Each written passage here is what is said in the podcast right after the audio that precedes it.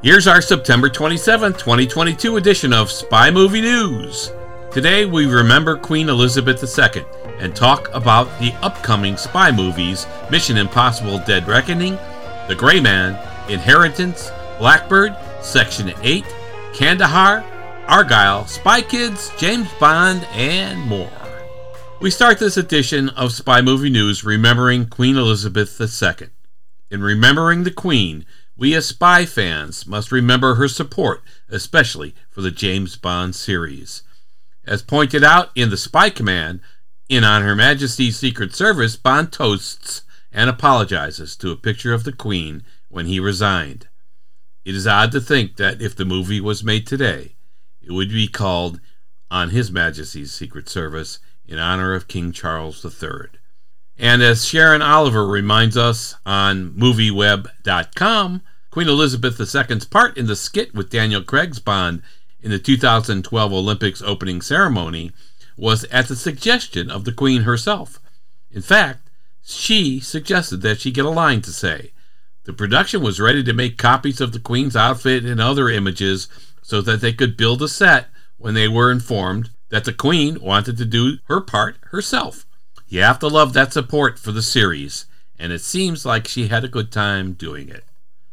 Also, we were very relieved that there was no London Has Fallen incident during the tributes and ceremonies for the Queen.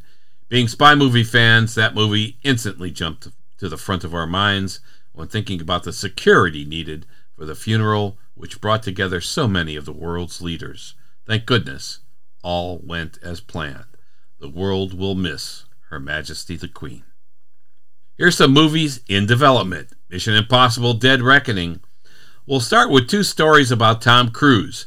In our September 2021 spy movie news, we told you of a chance encounter that some hikers in the Lake District in England had with Tom Cruise as he was preparing for a stunt in Mission Impossible Dead Reckoning Part 1. Well, it appears now that the Lake District has some locals who created a delay in shooting for Mission Impossible Dead Reckoning Part 2. And we know this movie had a lot of delays. Okay, so this time it was a slight delay. It is funny why it happened. It turns out there are plenty of sheep in the Lake District. Amazingly, a flock of these sheep caused shooting to stop to let them pass. Again, it wasn't a long delay, but it was one of the funniest reasons we've heard for shooting to be delayed on this often delayed movie. The second story about Cruise is a bit similar to something we told you about in our November 2021 spy movie news. We told you that Tom Cruise filmed a stunt where he walks on the wing of a biplane. That was filmed at Duxford Airfield in Cambridge. Well, at Ice Mavs tweeted a video that was shown at CinemaCon. It shows Tom Cruise standing on a plane over a canyon. The audio is a bit rough, but it sounds like he's over the Blyde River Canyon in South Africa. Again, the audio is rough, so we may have that location wrong, but it is an interesting clip to view. Tom Cruise has ice in his veins. I see no reason to get out of my seat on a perfectly functioning biplane. All right, check that out. The symbol at Ice Mavs. All right. The Gray Man. When we gave our quick fire no spoiler review of The Gray Man, we commented on how much we liked actor Dhanush, who played Lone Wolf. Most of us in the West had never heard of Dhanush. His career is mostly in Tamil movies, although he's done some Bollywood movies as well. He's a South Indian superstar who is one of the big box office stars in India and his father is a director and producer, and his brother is also a film director. Dhanush is also a film writer and producer, and he has written and performed songs for a variety of movies. Rajiv Prajapati has an excellent article on MovieWeb.com which gives us more details about this fascinating performer to whom we have just been introduced. Also, if you haven't seen The Gray Man and you have Netflix, give it a watch and you'll see why we like Dhanush in this role. Blackbird. We've talked about Michael Flatley's spy movie Blackbird in the last few spy movie news episodes. Well, Craig Jones has written an article called Why Michael Flatley's Blackbird Could Be on Par with Tommy Wiseau's The Room. That title floored us. In case you aren't familiar with The Room, it has been called by more than one critic the worst movie ever made, which is really saying something. Clark Collis in Entertainment Weekly called The Room the Citizen Kane of bad movies. Oh, wow. Okay, so is Jones saying that Blackbird is as bad as The Room? It gets complicated as The Room is one of those, quote, so bad it's become a cult movie, unquote, to some, especially comedians. As for Blackbird, Jones says the visuals and the acting, other than Michael Flatley's performance, are good. His problem with Blackbird is the script and Flatley. So once this movie gets released, you'll find out what we think. Inheritance. Fans of Bridgerton will be happy to see that Phoebe Dynevor, who played Daphne Basset, Duchess of Hastings, will be starring in a new spy thriller called Inheritance. Not a lot on the plot has been released, but we're told Phoebe's character will be thrown into a world of secrecy and crime after her estranged father re enters her life. So, even though the movie has reportedly finished filming, it does not appear on IMDb.com, and no other cast members have been announced, and no release date has been set. This is intriguing. And once again, a movie is coming out with the same name as a recently released movie. Simon Pegg and Lily Collins were in the 2020 movie of the same name, Inheritance. At least that one wasn't a spy movie. This gets confusing sometimes. Section 8. The new movie, Section 8, started streaming this past weekend on AMC Plus. It also had a limited theatrical release. How limited, you ask? Only one theater, for instance, in Chicago showed it. We understand the concept of streaming and where the revenue stream is for those streamers.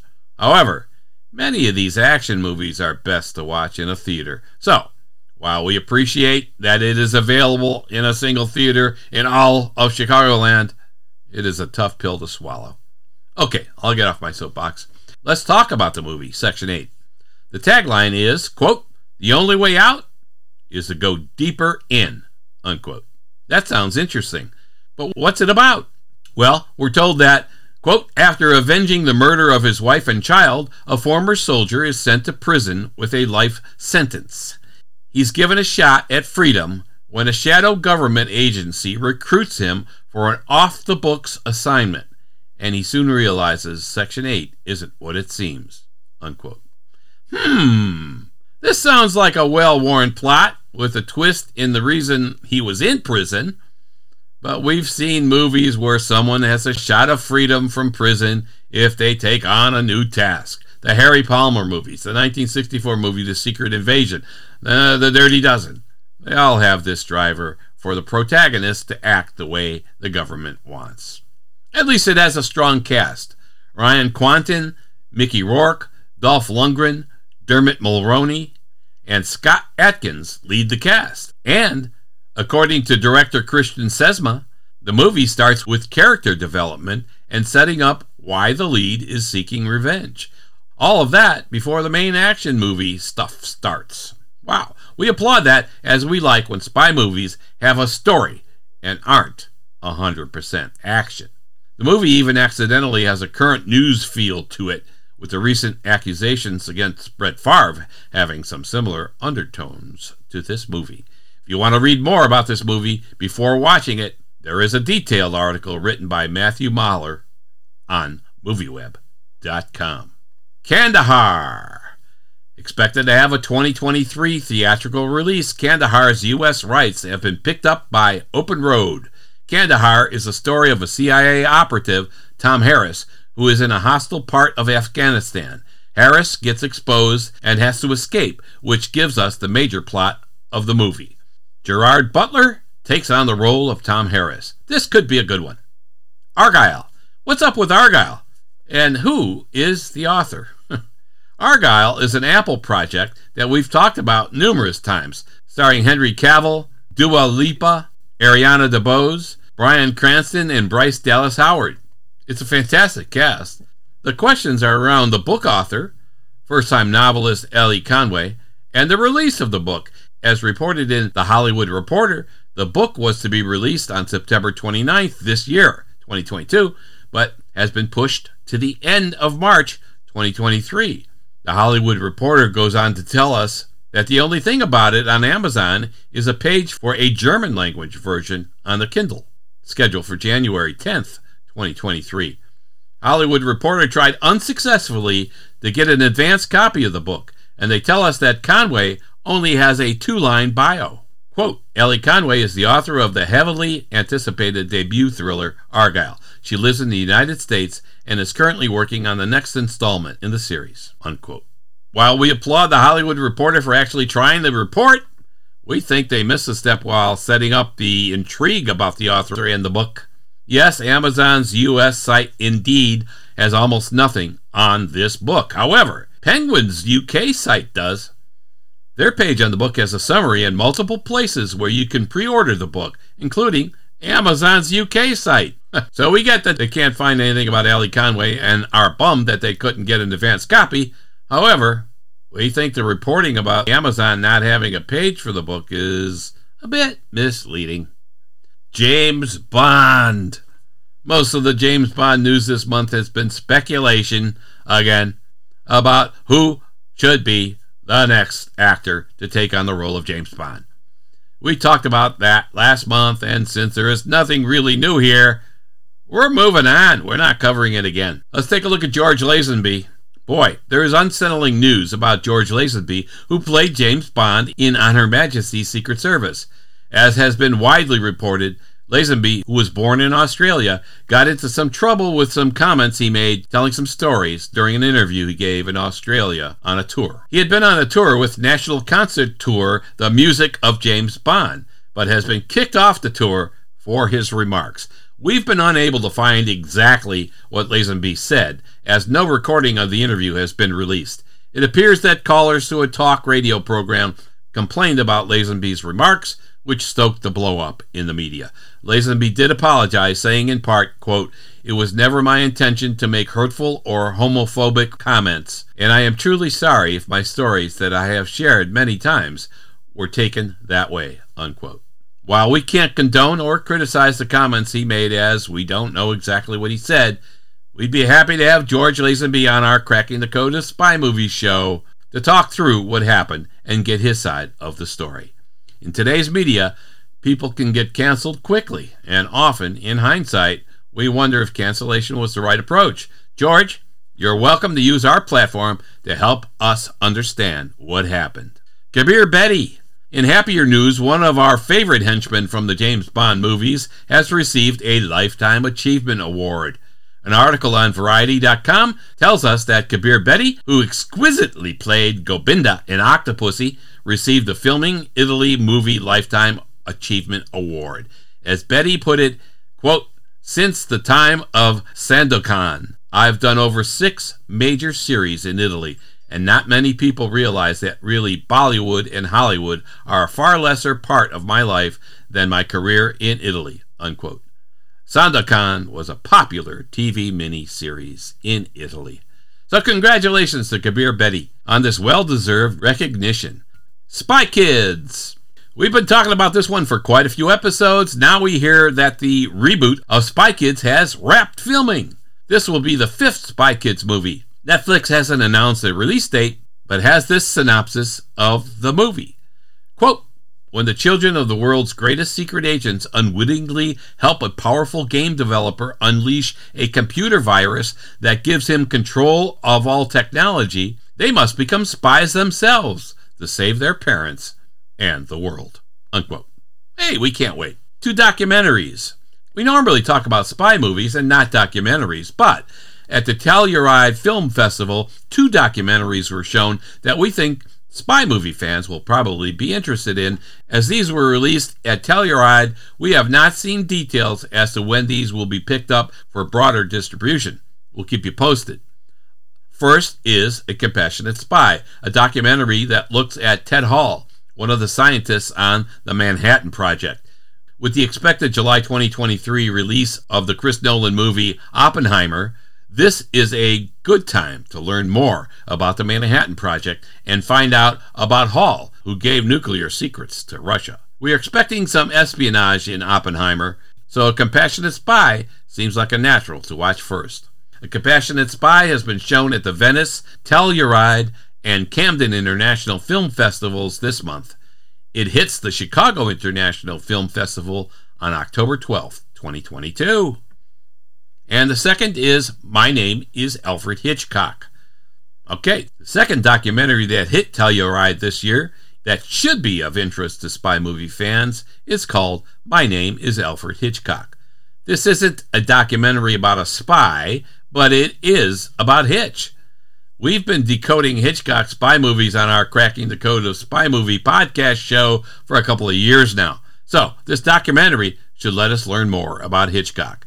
It has an interesting twist in that it uses impressionist Alistair McGowan to provide us with Hitchcock's voice, giving us commentary. We're looking forward to a broader release of this one, as it seems like an interesting way to tell Hitchcock's story. Let's face it, there isn't a lot new to find out, so bringing in an impressionist to lend Hitchcock's voice to the story sounds like it could work. You can read more about My Name is Alfred Hitchcock on In Memoriam, Henry Silva, probably best known for his role in the 1962 version of The Manchurian Candidate, Henry Silva passed at the age of 95. He had a distinctive look and often portrayed villains. Of his 140 credits in IMDb, Silva appeared in the 1960 version of Ocean's Eleven, and he had a small part in the 2001 remake, numerous spy TV programs, and even some spy movies. These include Matchless and Assassination. However, probably our favorite role he delivered was that of John Darrell in the 1964 movie The Secret Invasion. His portrayal of Darrell was excellent. You really didn't want to mess with this character that Henry Silva delivered. We'll have an episode out on The Secret Mission soon. Irene Papas Actress Irene Papas passed at the age of 93. Papas is probably best known for her role in Zorba the Greek.